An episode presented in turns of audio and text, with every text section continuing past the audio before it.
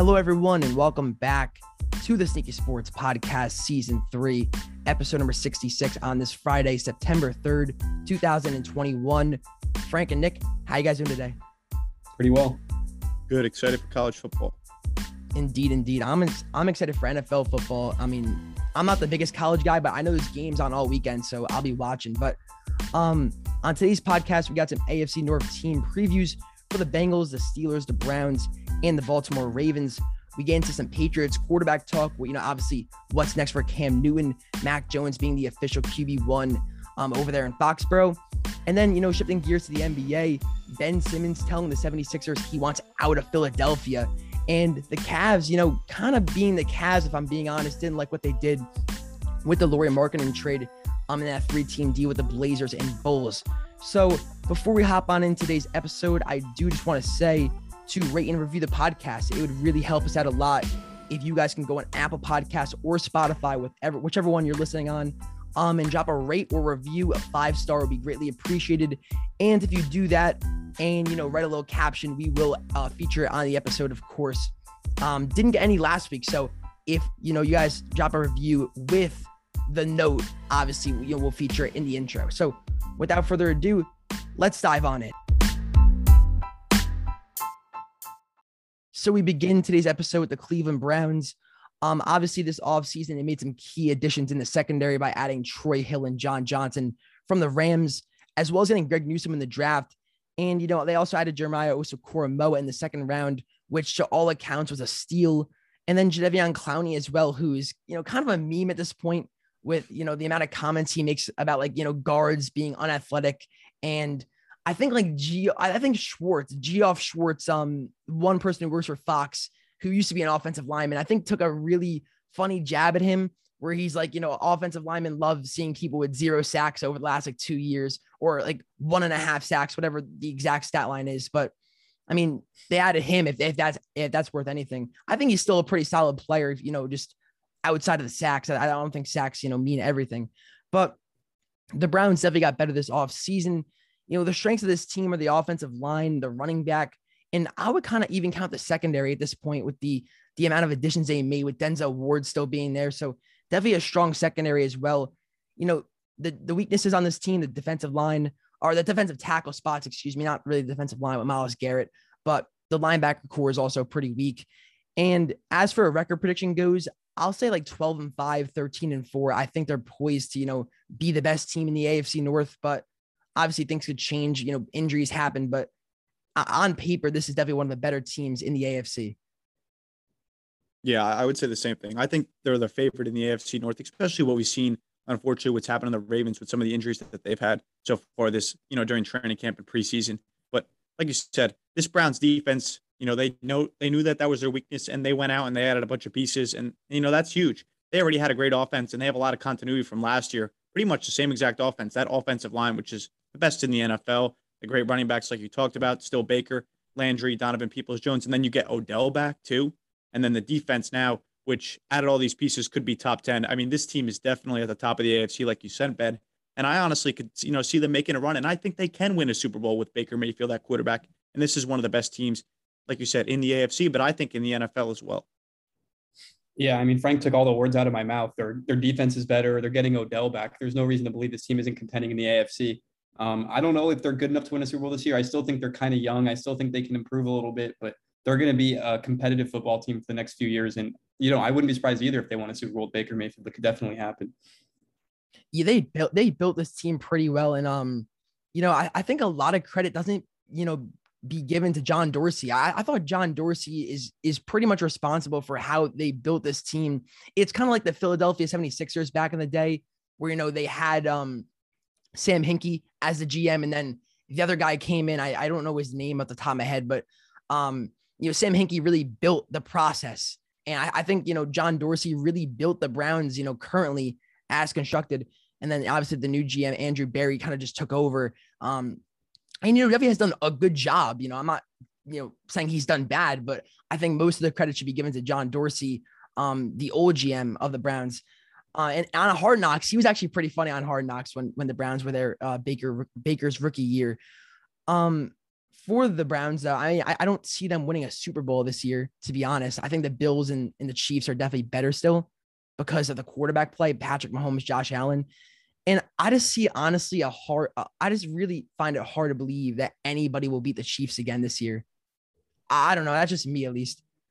It's still I mean, possible for Baker Mayfield to take another step and improve his play to a top ten quarterback. I mean, they have a tremendous offensive line and playmakers, so there's no reason – because what, what is he entering his fourth year? He still has plenty of room, plenty yeah. of time to improve. So I don't know if quarterback play will be as big of a drop-off compared to other teams as we might think it is. Obviously, Patrick Mahomes is way better. But, you know, I think he can play a lot closer to Josh Allen than people give him credit for, you know, given the team that's surrounding him. He can play closer to Josh Allen? I don't know about that. I think I mean, Baker's more I, I like think Josh Allen will have a better season, but I don't think – I think Baker Mayfield could be close. They just have such a tremendous team around him right now. Yeah, but I, I like – Josh Allen, to me, when I think of him, is like a guy who puts you over the top. Baker Mayfield's a guy who you can is a glue guy. He can, you know, put the, all the pieces together. He, well, he can, yeah, you know, I think he can elevate his play. I don't think he'll ever be a guy to put you over the top, but I think he can elevate his play to like think of like maybe a prime Eli, where he's not necessarily going to carry you. Prime Eli was what never top can, ten though. Well, Eli carried them for the one Super Bowl, but he can still be a very valuable piece. He's not just going to be like an Alex Smith where he's just going to be there to not lose you the game. I think Baker Mayfield can make winning plays for this Browns team. Sam, and I think that adding Odell adds a different element to the offense, uh, more athleticism and a, an actual receiver who can make plays. Kind of the guys that they have there now are just catching passes and falling down and just, you know, moving the change. Odell's a guy that can change the play or change the game on one play.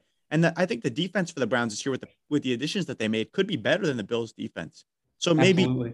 like you said, the quarterback oh, no, they will play, be. The quarterback play is not, you know, I think Josh Allen's probably a top five quarterback and will get better. But I, I do really think that Baker can elevate himself into a top ten quarterback, like Grav said, possibly, even though he's, you know, just above average right now. But he could get better. There's room for improvement in my eyes. Yeah, and the situation around him is perfect. So there's no reason to think he'll regress. Yeah, he's probably no, in the not, best situation for a quarterback regress. in the N F L, mm-hmm. right? Yeah. What I'm saying is that, I mean, he's no Pat Mahomes or Josh Allen. And at least for me, like the way I see it this year is that the Chiefs got better and they still won the A F C. If it weren't for that Pat Mahomes injury, they they wiped out the A F C. They they crushed the Bills in the A F C Championship. I don't that know. That one game versus the Browns. That I'm one game versus the Browns, though, was like yeah. they the only the only reason why the Browns were even close is because Mahomes got hurt. Mm-hmm. And the Chiefs' offensive line, I mean, is, is much upgraded from last season. Yeah, but see, that's the thing. I think the Browns have upgraded more than the Chiefs, and I'm, the jury's still out on that offensive line. You have, like, almost every single player is a new position. Will they gel together? Like, how good will they play? You know, the guy, Thuney, from New England's coming over. And, you know, you know how New England offensive linemen perform when they sign a big payday somewhere else. So, like, I don't think it's a yeah, guarantee stop, that this guy's going to – Stop making fun of the Giants right now. No, but, but look at Trent Brown as well. It's It, it happens a lot. Um, I don't think it's a given that this Chiefs' offensive line is going to be great. I mean, last year they had, for most of the season, they had Fisher and they had um, Mitchell Schwartz, Schwartz, and they were they were two of the top tackles in the league, and I don't think they have that anymore. It's going to take. Yeah, but the they team. were both hurt in the Super Bowl. It's well, that's what I'm saying. Matter. But for most of the season, they were unbeatable yes. and they had a great offensive line. But I don't know if they have that anymore. It's going to take the Chiefs, like you said, offensive line time to gel. I mean, the, the guys that they're starting on the right side of the line have little, like Trey Smith has played zero downs in the N F L, mm-hmm. and uh, they're starting Lucas Niang, I believe, at right tackle. Who I don't think it's no given they'll be great. I still think it's going to be a good offensive line because I like Creed Humphrey and Orlando Brown's better as a pass blocker, but it's going mm-hmm. to take, it's like anything else, time. And the Browns have that great offensive line from last Tremendous. year as well and con- and continuity. And Jedrick Willis, too, at left tackle, could take another step and possibly be an all-pro guy last year. He was kind of overlooked because Becton was so good, and same with Tristan Wirfs, but Jedrick Willis was right up there with, you know, one, being one of the best rookie offensive linemen in the N F L last season. Mm-hmm. All right, but we'll move on now to the Baltimore Ravens. Honestly, in my eyes, probably the set-in-stone second-best team in this division, but they've been decimated by injuries so far during training camp which and preseason games, which sucks. But they added Rashad Bateman. Like I said, injuries. He had a groin injury. He's going to miss some time. Kevin Zeitler, former uh, lineman from the Giants. Odafe Owe, the pass rusher, who had zero sacks uh, in college. Sammy Watkins, who was the best week one receiver ever. And then, obviously, some tough, lo- tough losses was J K. Dobbins getting hurt in that last preseason game against the Washington football team. Matthew Judon is gone now. They're one of their best edge rushers, as well as Yannick Ngakoue, another edge rusher, and Orlando Brown, their star right tackle who played left tackle um, for Ronnie Stanley last year when he was hurt. I think the strengths of this team is the secondary. I mean, they're so deep in the secondary. They have a good young safety talent with Deshaun Elliott, Marlon Humphrey. And then the weaknesses, I just say the injuries right now. Marquise Brown's hurt. Rashad Bateman's hurt. They lost Dobbins for the year. It's, you know, crushing that offense. They added these pieces around Lamar. want him to throw the ball more. And, you know, a lot of them are injured. So record prediction, I have them at eleven and six. Um, I think they're going to be a good team. I, I, but I just don't see them contending now with kind of the tough, you know, luck that they had. And I don't think their front seven is as good as it has been in previous years as well. Mm-hmm. Yeah, the, the playmaker is getting injured is definitely a concern, but I don't think the J K. Dobbins injury is really that big. They still have the Gus Bus. They have Justice Hill. Like, those are pretty talented guys in the backfield, and the Ravens system will just make it work. Those guys are going to put up numbers. They'll be fine. But the, the receivers are, is definitely a concern because Lamar Jackson is never going to be able to elevate his play if he's throwing to guys who, you know, really shouldn't be starting in the N F L. And as for the defense, you know, on paper, it looks like they kind of lost some important players, but every year Harbaugh, Harbaugh throws out a top ten unit. So I have no reason to believe he won't this year. Yeah, I think they're definitely a little worse than the Browns, but they'll be a playoff team and they could win a playoff game or two. See, I think they could be better than the Browns, though. Like, they, I wouldn't rule it out. And I think I a lot of people are ruling it out. I don't know about ruling it out. I, I think there's a possibility. The, the I'm just Browns better. are a lot better on paper right now. I'm very yeah, high I mean, on the dude, Browns. Though. Paper I, I, is different than actually like the play of the team. Well, yeah, but the Browns think, towards the end of last year too were a really good team. So, and I think continuity is the oh, biggest the thing good. in the N F L, and and kind of maybe the most overlooked thing in the N F L. You know, the Ravens, like we said, have a lot of new pieces. Same with the Browns on defense, but the Browns offense is going to pick up right where it left off. And I don't know, the the Ravens defense, kind of a new front seven. They also lost L J Ford. I forgot to mention that at linebacker. He tore his A C L. He was, you know, planning to start with Patrick Queen in the middle. And, you know, new edge rushers, it's going to take some time for the Ravens. And I hope, you know, no, they said I, like, I agree. But what I'm think, saying is that they were hot towards the end of last season. Like, yeah, remember, that, they were, they got hot. But and, that a lot of credit for that has to go towards J K. Dobbins. When he was implemented more into the offense, this Ravens offense in the running game really exploded. And he's dude, not going to be Gus Bus was efficient. They can still get hot, though, with the other running weeks. backs. I really just believe yeah. they have such a great offensive line and a great, like, oh. rushing attack in place. But, but you guys are. You guys are forgetting that Dobbins is not like your typical north-south runner like Gus Edwards, who just runs forward and plows for six yards. Dobbins, Dobbins provided that east-west ability, that speed on the edge as well, that they're not going to have now. Well, I think they can have Justice Hill for that, and you still have Lamar Jackson. They have plenty of options. Yeah, the receivers are the concern. I mean, if they, if the receivers they are the concern. Yeah, if, if they and can they're get bad. Greg Roman. We we still didn't talk about Greg Roman. He and he's he's bad. He, yeah. He's a bad offensive coordinator. That I agree with. Um.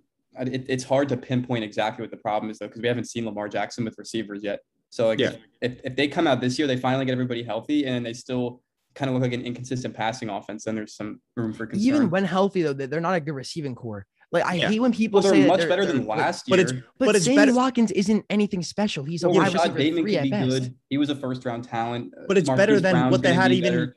In twenty nineteen, when Lamar won M V P, it's better than what they had then. They had Willie mm-hmm. Sneed. And then you have Mark so, Andrews, too. You know, there's yeah. no reason that they can't be like a serviceable pass-catching unit. I don't think they're a bad unit necessarily. I mean, I think... Oh, they're no, they're the bad. They're bad, all right, but... It's towards the lower half of the league. It's not Lions level bad, but it's not... No, like, nothing is Lions know, level bad. Like, right it's, it's still not great, like you said. Mm-hmm. But they said they also want to have Lamar you like be more of a passer this year, and I don't know about that. I still don't... He hasn't kind of proven to everyone that he can be a good, consistent passer in the N F L. He has his moments, but well, he also has. That's what this year's about. You know, last year was like he can't win a playoff game. He did that. This year it's about, you know, busting another myth, and then, you know, we'll see if he can do it. But let's move on to everybody's favorite team in the N F L, the Pittsburgh Steelers. Um, they had an interesting offseason, to say the least. They drafted Najee Harris, kind of a controversial pick. Um, I personally didn't really like it, but we'll get into that. They lost Bud Dupree, Marquise Pouncey, Mike Hilton, Matt Filer.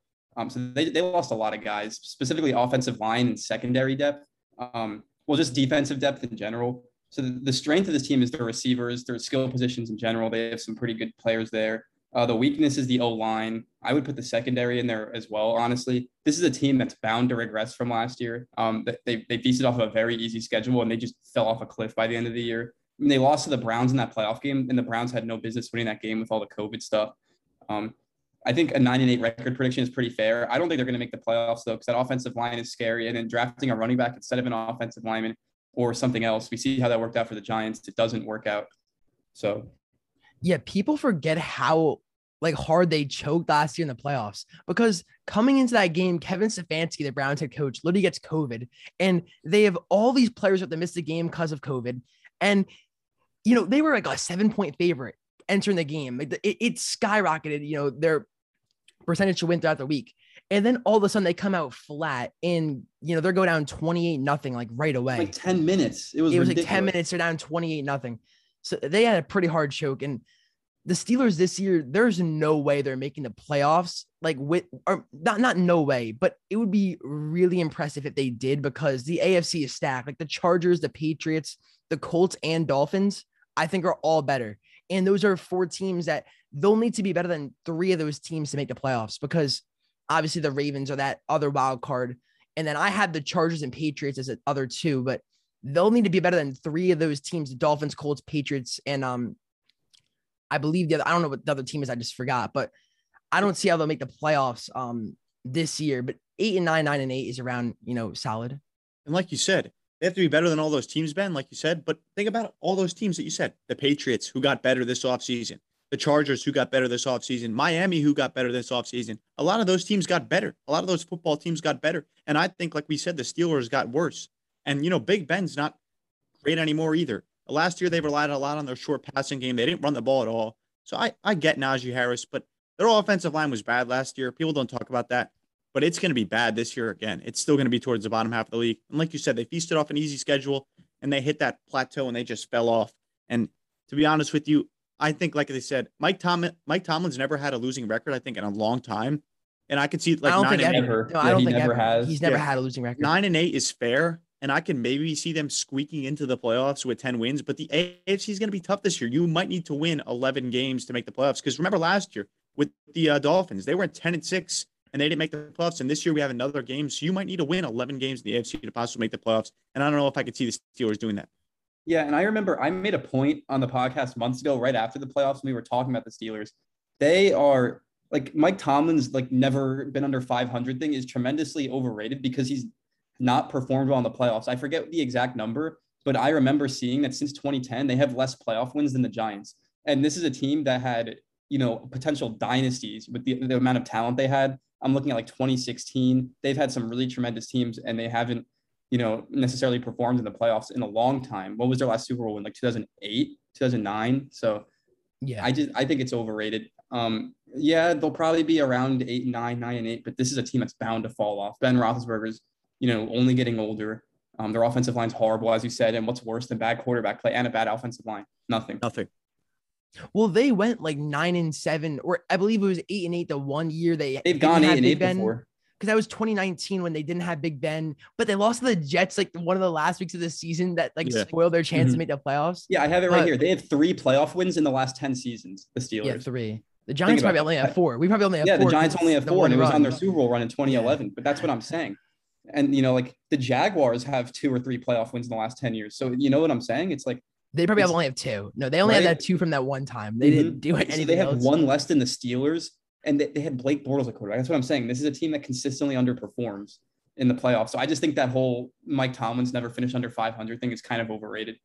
That's fair. It's overrated, but twenty nineteen was pretty strong. I think twenty nineteen, twenty nineteen was, was a very impressive. good coaching year for him. I'll give like him they that. They had Devlin Hodges as their quarterback, or mm-hmm. who, who was it? Mason Rudolph, and, and Rudolph. Yeah, it was. It was a. It was they a had a mess. shit shit show at quarterback, really. Yeah. Mm-hmm. All right, let's move on to the Cincinnati Bengals. I mean, I think everyone's favorite team to talk about here. I'm really not too high on the Bengals. I mean, I'm I'm just gonna be totally honest. What they did in the draft, I mean, it still kind of confuses me. I think it confuses a lot of N F L fans because. The, apparently the defense in practice has been kicking the offense's ass, according to reports. And that's how it's been. The Bengals defense is dominating the offense at practice. And I mean, the Bengals defense is not that good. So if you're getting dominated by a, a defense, it's a lower tier defense. Something's telling me that the offensive line isn't holding up and they're getting abused in the trenches. So I think, you know, the Ja'Marr Chase pick, obviously we'll wait to see how good he is, but not picking Penei Sewell is going to come back to haunt them. I mean, So, unless Ja'Marr Chase is this all pro receiver. Um, you know, the Bengals, they added, you know, some tackle depth, I guess, to be fair, in Riley Reiff this offseason. Um, but overall, I mean, the Bengals are, are poised for what, like four or five wins th- this year.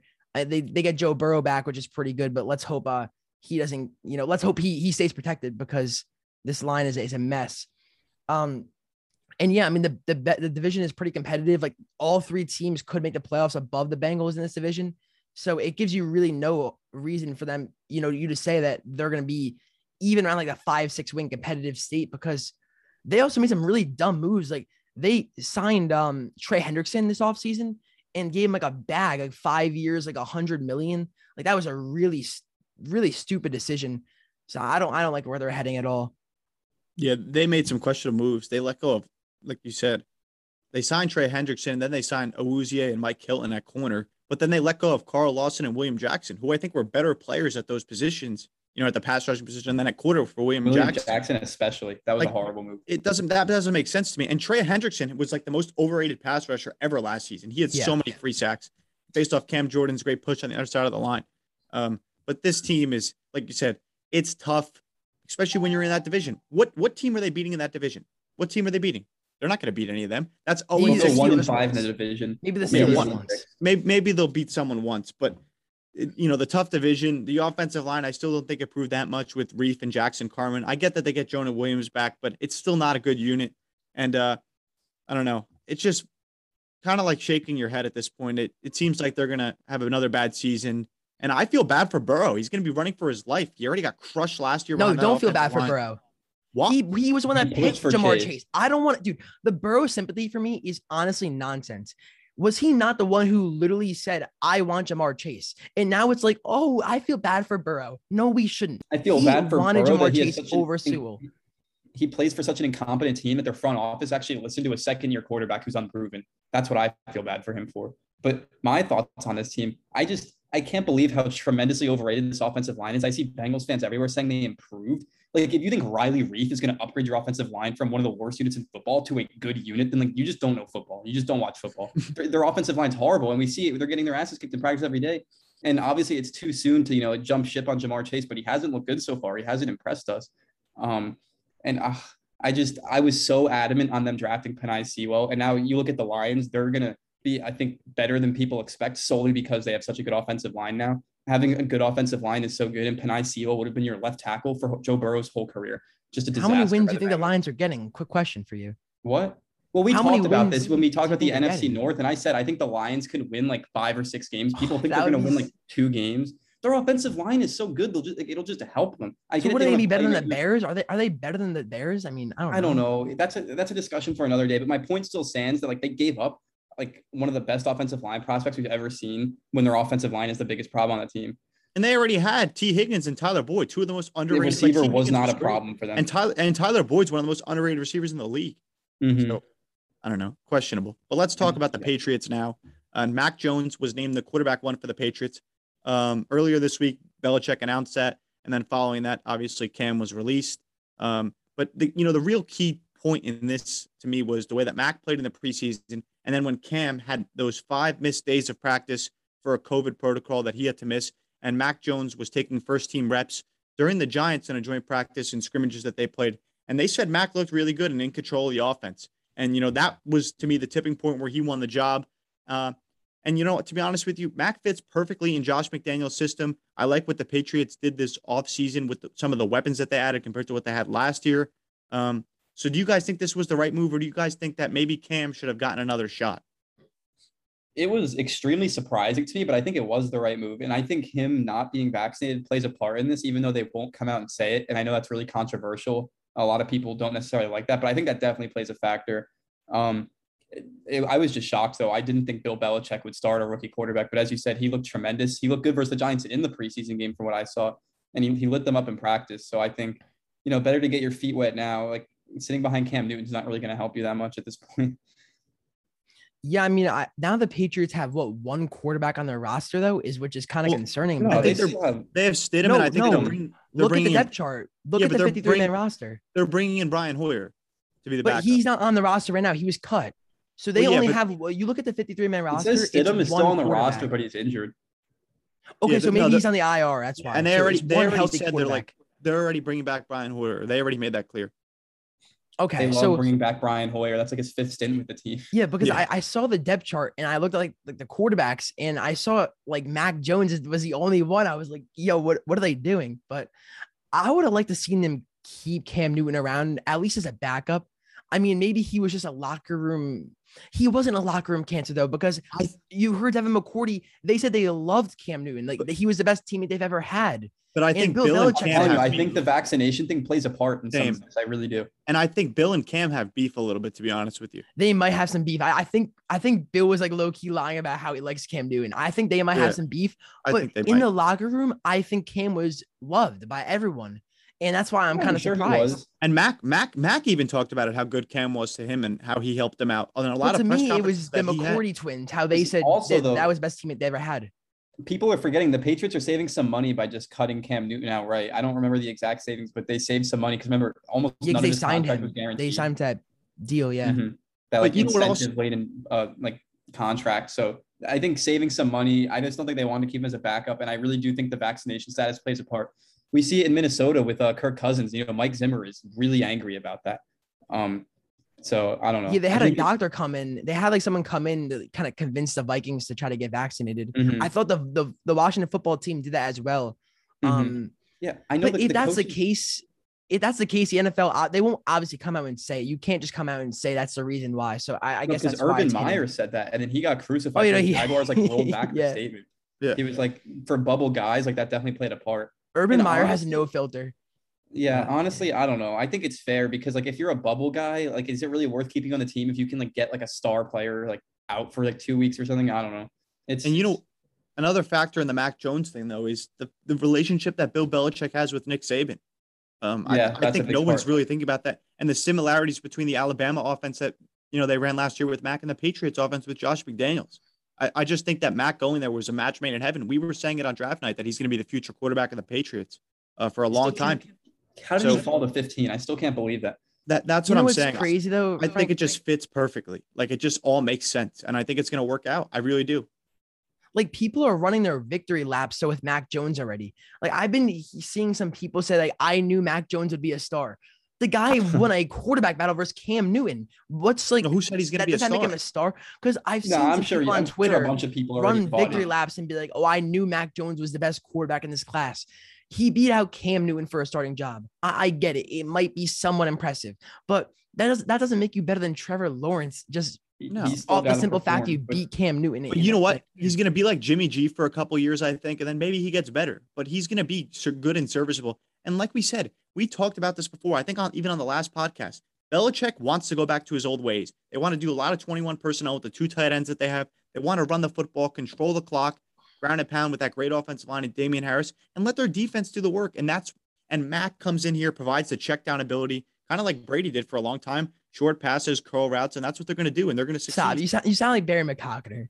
It's, but it's true though. That's what it's going to be. It's just honesty. It's simple. You sound like Barry McCockner with the, I don't with think the you're giving Mac Jones enough credit though. Like you compared to Jimmy G, I think he has a much better arm than Jimmy G. I mean, I'm Jimmy G he, is one of the.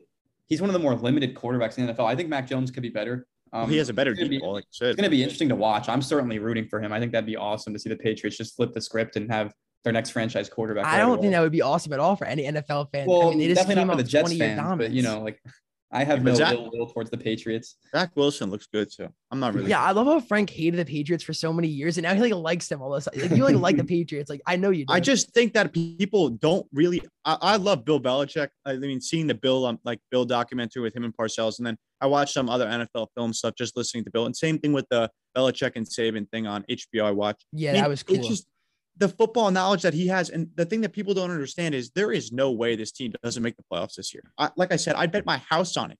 There is no way they missed the playoffs two years in a row with the additions was, that they made this offseason. What do you mean there is a way? Because the Dolphins, Colts, and I don't, teams are fighting for that spot I, as well. I don't care if teams are fighting for that spot. I'm telling you the Patriots are making the playoffs. I'm telling you they're going to make the There's playoffs. There's four teams, two spots in my eyes. It's the Dolphins, Colts, um, Patriots, and um, – What's Chargers. up? I'm like, Chargers. It's those okay, well, four teams. I'll, for I'll two give you spots. that. The Patriots are better than the Dolphins and the Colts. The Colts, they're better than the Colts by a mile right now. And I think they're better than the Chargers. They're a lot deeper on defense. It's close. Nah, it's the Chargers close. are better. Chargers. I mean, listen, better. a lot of this season hinges on Mac Jones. Like, what if he comes in and yeah, sucks? He's a rookie quarterback, suck. Frank, and, and you act like mm-hmm. he's a, already a, a solidified Jimmy G. I mean, he could be worse than Jimmy G. He could, you know, struggle.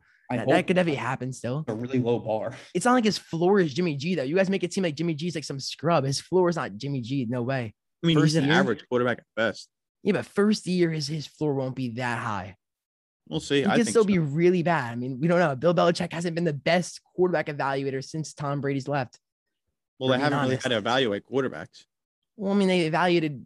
I mean, I guess Cam dealt with COVID, so okay, fair enough. And, and, and Jimmy G was like, Bill wanted to start Jimmy G. You know, that was the reason why Jimmy G was traded, because Brady went to Kraft and said, like, this isn't happening. Like, you got to get rid of him. Yeah, but he Not wanted him. to cut. He, dude, he wanted to get rid of Brady for the longest time. Yeah. If it weren't for Bill Belichick, Brady would still be on the Patriots. Okay, but by the way, look how that turned out. You put good players around Brady. Was... He threw for forty-eight hundred yards and forty touchdowns. Yeah, so, so like, Bill Belichick, Belichick was wrong in that instance. Yeah, yeah, exactly. Mm-hmm. So he's not the quarterback whisperer or anything oh, yeah, like that. He's more defensive guy. All right, well, let's focus on Cam Newton now. What's next for him? This is going to be really interesting. The season's just a week away now, and he doesn't have a job. Um, Ron Rivera, obviously his former coach of the Panthers, now he's on Washington. He said that they don't expect um, him to like they don't expect a reunion there. The Cowboys, some people were saying the Cowboys were looking into it, but at the end of the day, before Cam Newton signed with the Patriots, he said he wanted to be a starter. And is there really a starting quarterback spot available right now? I don't think there is. No. With Not with ten days left to go until the N F L season, I just don't see how you could just plug in somebody to be your starting quarterback. I would say the Texans, maybe. I mean, like oh. the Texans might be. I would rather best. retire I mean, than play for Houston right now. They, they, yeah, that's facts. But no, I'm surprised that Ron Rivera shut down the football team already, because I would have loved to seen that. Because Ryan Fitzpatrick, in my opinion, is the most overrated quarterback in the N F L. How much worse is he? He's worse not than bottom, He's Newton? bottom five. He's bottom he five worse? though. I mean, he might be. Cam Newton pre-COVID last year was pretty darn good. I mean, he played some good football for those three weeks that for that three week stretch. Like versus Seattle, he lit him up for forty-two points. Versus the Raiders, like thirty-nine points. Like he played good football for those three weeks. I don't know though. I, I like you said, it's the timing aspect of it. Like Agreed. like we said, it, you know, a week left. Come in and you can't. He's not going to learn the system now. But you can't compete with Fitzpatrick though. Like you can't compete. Maybe I, for like, I think what is that going to accomplish? Like if this was two months ago, then sure, I'd be all. Yeah. What is a quarterback competition a week before the season starts? Well, what about if he gets S M? Like what if Fitzpatrick gets hurt though, and you know the backup for Cam? Cam's a solid backup option over. They have Heineke. I think. Yeah, I think there's yeah. a big Heineke. That, that's what I'm saying. I think Cam, like Cam, like we said, Cam said maybe the Cowboys then. With the Pats, he did not want to be a backup quarterback, and he would rather retire when he was a free agent before he signed with the Pats. So, oh, he's done. That. Maybe, maybe he'll you know go to the Cowboys, but they picked up Will Grier off waivers, and maybe they're comfortable with him being the backup. I don't know. It seems like either the Cowboys for a backup, no backup. Or no backup. Or he's, he's at the end of the day, though, Cam Newton, like I think he's just being a little all talk right here. I think like it's easy to say, "Oh, I'm going to retire," but what if somebody offers you two million dollars to sit on the bench and like be the backup? Are you really going to decline that? I think Dude, he has tons of money though. He doesn't need yeah, but what's another two million dollars? Is that going to hurt you? An extra two million dollars? It won't, but maybe that. he wants the free time. Maybe he yeah. wants to be like a coach or something, or like, or yeah, like a high school football team. Or I just I don't see him retiring. He'll end up as a backup somewhere. Honestly, as a Giants fan, I would love to see him. I don't know. Maybe that's like a little ridiculous. Dude, maybe but... he could take over Danny Dimes' spot with his team we have. Maybe, but I don't know I mean, if the Giants' offense is really built to Cam Newton's strengths. I don't think they're built to anybody's strengths right now. You know what's surprising though, because the Giants, like Drew Lock is almost as good as Danny Dimes. I think like they're on the same tier, and the Broncos like actually brought in competition to like play with Drew Lock, but the Giants did none of that. Like they they're like Danny. Yeah, but like I, I'm totally fine with the Giants not bringing in Teddy Bridgewater. You remember my whole speech from like two episodes ago where I just ripped on no, Teddy Bridgewater. Teddy Bridgewater is not a, a good quarterback He's for a start. I, Teddy Two Gloves was terrible. Like I, I said last year that he shouldn't be on the Panthers, and everyone called me crazy. And back in like January when I made that video, or whatever, that was funny. But um, uh, I think that Cam Newton bringing him in wouldn't wouldn't hurt though. I think you gotta have some well, competition. For the Giants, for it could be interesting. Yeah, absolutely. But you got like that's the thing. You can't have competition at this point. Like.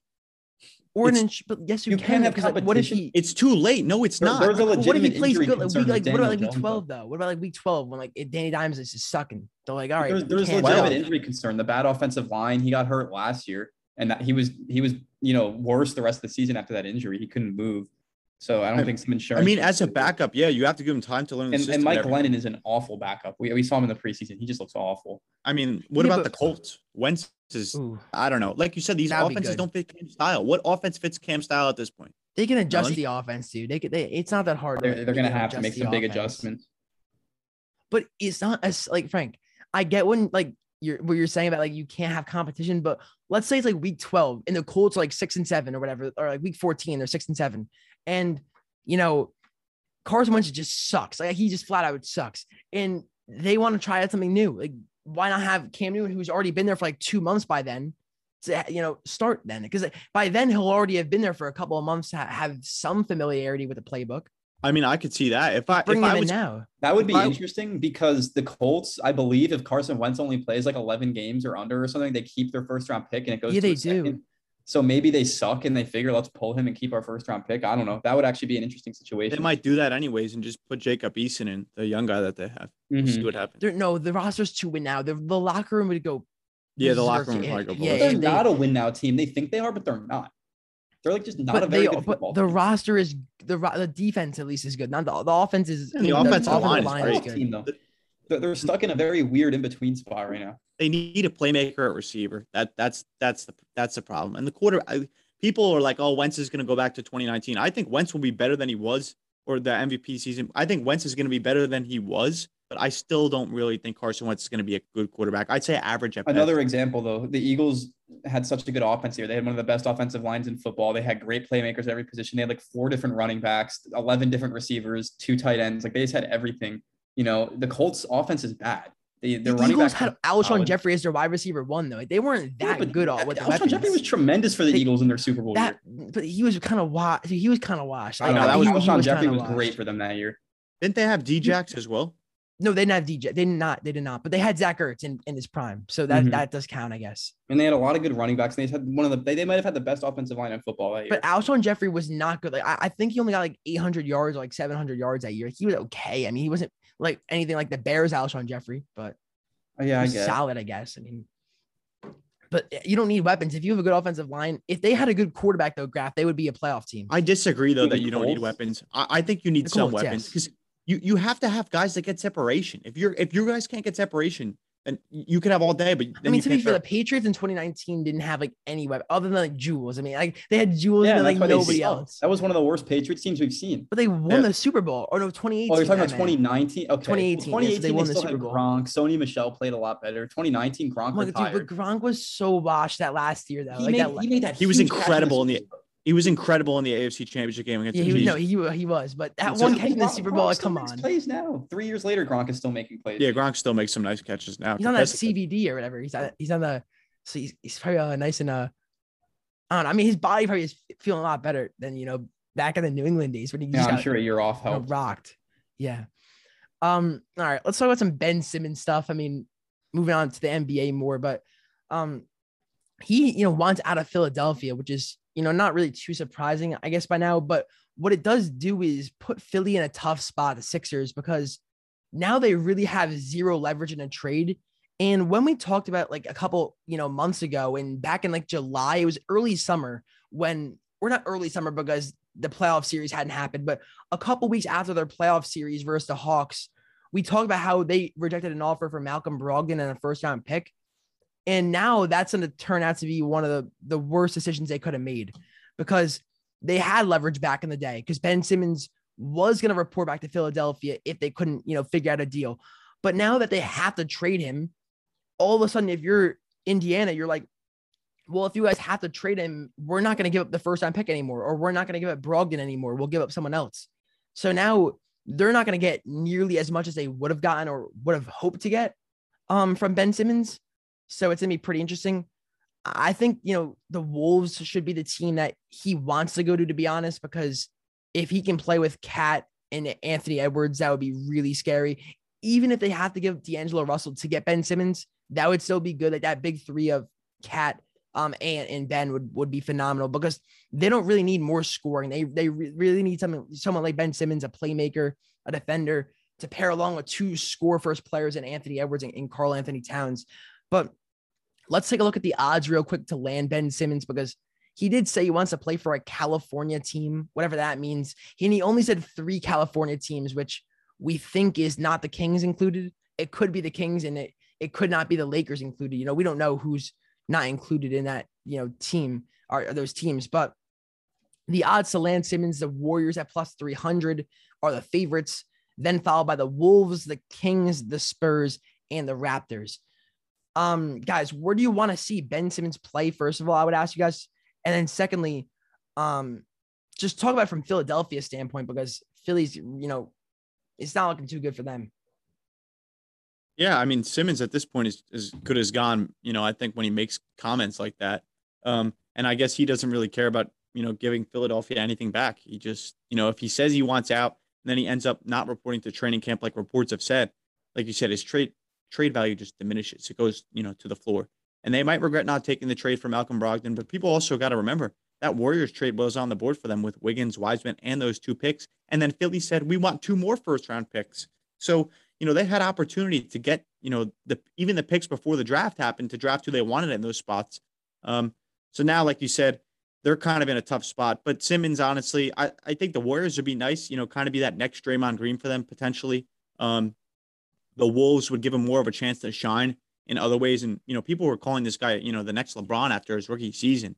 Uh, the Kings is just a dumpster fire there. I, I wouldn't, I wouldn't think that's a great idea for him to go there, but think about it. The Warriors would be nice because he can kind of take that point forward role too, like Draymond. He's got Clay and, and Steph who can play off ball. They got some other young guys. I mean, I, I think that would be the best landing spot. It just comes to the point where, when is he going to get traded? What's the timeline? Before the season? Maybe a month before the season, the season, Frank. It's not a report of the training camp, Frank. It's before the season. Your your fascination with like getting traded like after the season, like that happened with James Harden. That doesn't happen often though. Like that, it's going to happen like in the coming weeks. Well, maybe I think. maybe if if he I don't you know if he doesn't report the training camp and Philly's like, all right, you, like eventually he's going to start getting fined. He might just have to show up. You know, that's how it works. You just have to show up. But Philadelphia, dude, they'll be so stupid to keep. They said keep they wanted to keep longer. him. They said they wanted to but keep Ben look Simmons at all the offers not, that they declined. And you get paid though. No, you get paid like even if you don't like show up to training camp, like, you can get fined, but you still get your salary. Like they'll still have to pay him his full salary, but I guess they could fine him from the salary. So I I guess technically like they could do some punishments, but I mean Philly doesn't have much leverage. Mm-hmm. I'd just like to jump in and say I think the Golden State is an absolutely ridiculous fit here. People are saying, oh, he can replace Draymond Green. On what planet are the Warriors getting rid of Draymond Green? Like, what? That is just so ridiculous. Oh, no, I'm not saying get rid of him. I'm yeah, saying they're not going to fit next to each other either. So no matter what, it's a lose-lose situation. The Warriors don't need him. The Warriors don't want him. That's the bottom line is a lot of teams just don't need him right now. Point guard is one of the deepest positions in the N B A. A lot of teams have a point guard. I think the Wolves would be the best fit, but they don't want to give up their big three of Cat, D'Lo, and uh, Anthony Edwards.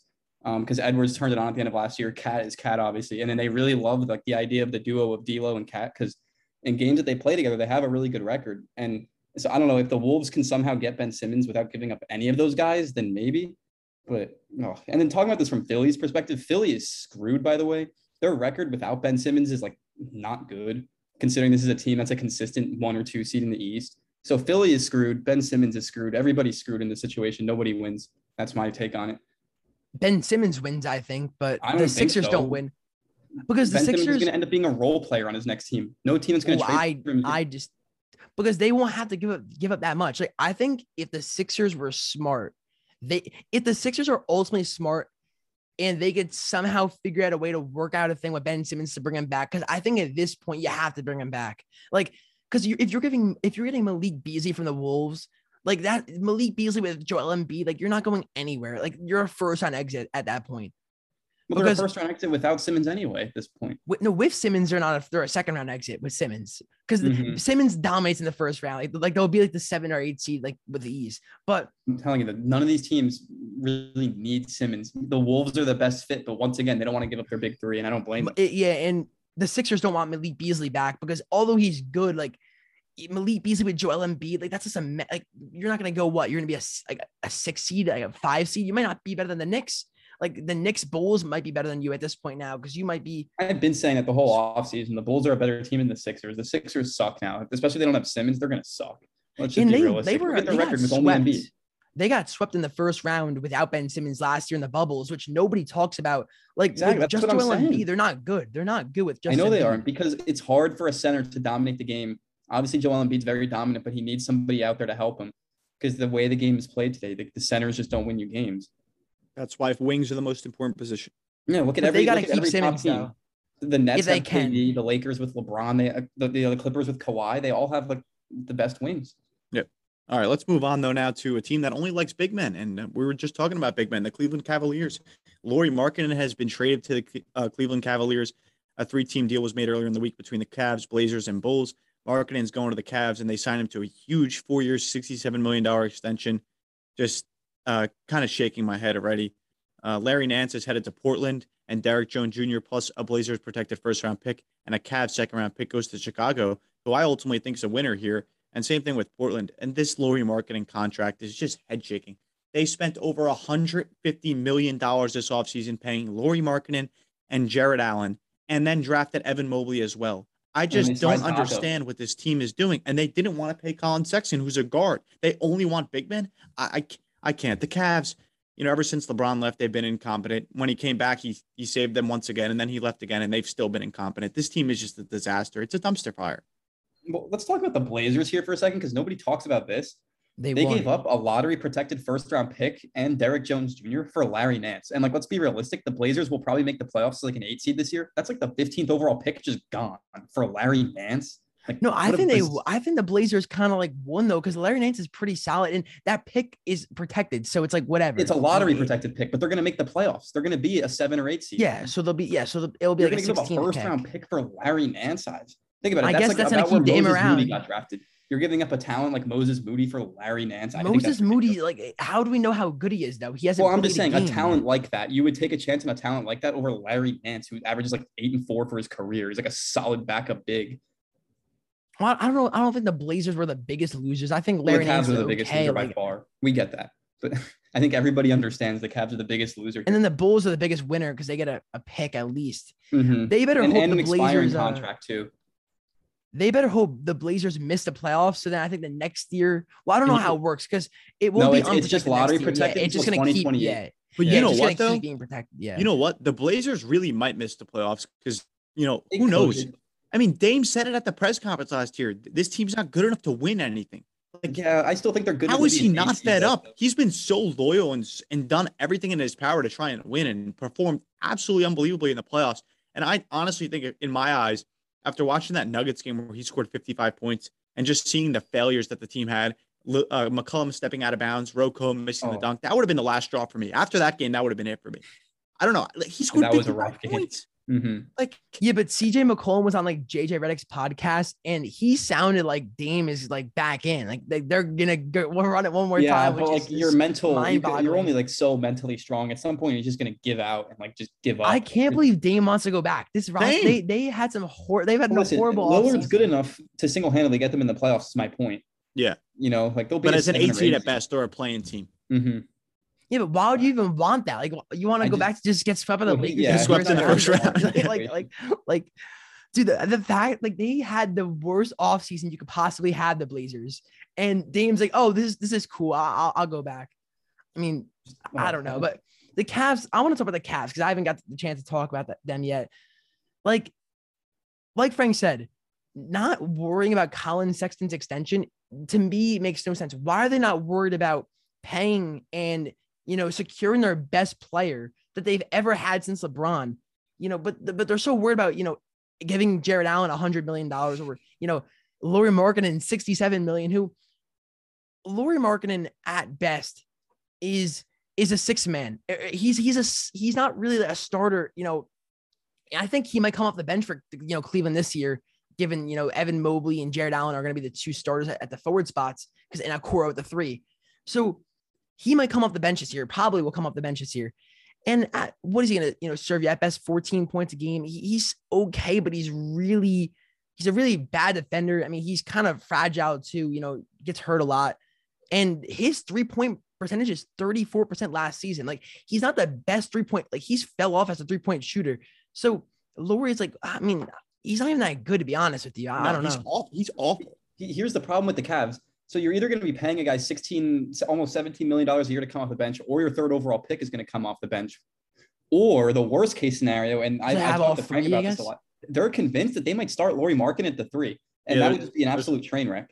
Um, the Bulls. So Okoro, their sixth overall pick from last yeah, year. Yeah, Okoro might start at the two, though, is my point. And then so Garland and Sexton are just gonna what are the Garland off the bench? They don't, they don't like, know what? what they're doing is my point. They have no idea what they're doing. And Lauri Markkanen at the three, he played the three for the Bulls last year because of injuries, and he was horrendous. He, he does not have the lateral quickness. Think about that. Do you want Lauri Markkanen defending like James Harden or like LeBron, like a, or yeah, really even K D? Like, like no, and they're it's, already it's just, gonna be at a defensive not, problem having Mobley guard. You know the fours. But K D, like, yeah, Tatum. K D and Tatum are fours now. Yeah. So the threes are yeah. Well, I'll just think who's a three then? Who's a three? James Harden, Middleton at this point. I mean, Paul George, like Paul Kawhi George. Leonard, like you want you want Lauri Markkanen guarding those guys? Like, no, they just don't know what they're doing. And if they just came out and said, we are not trying to win basketball games, I think I'd be more content. But the fact of the matter is they think they're building something here. They think they're building something, and it just makes me sick.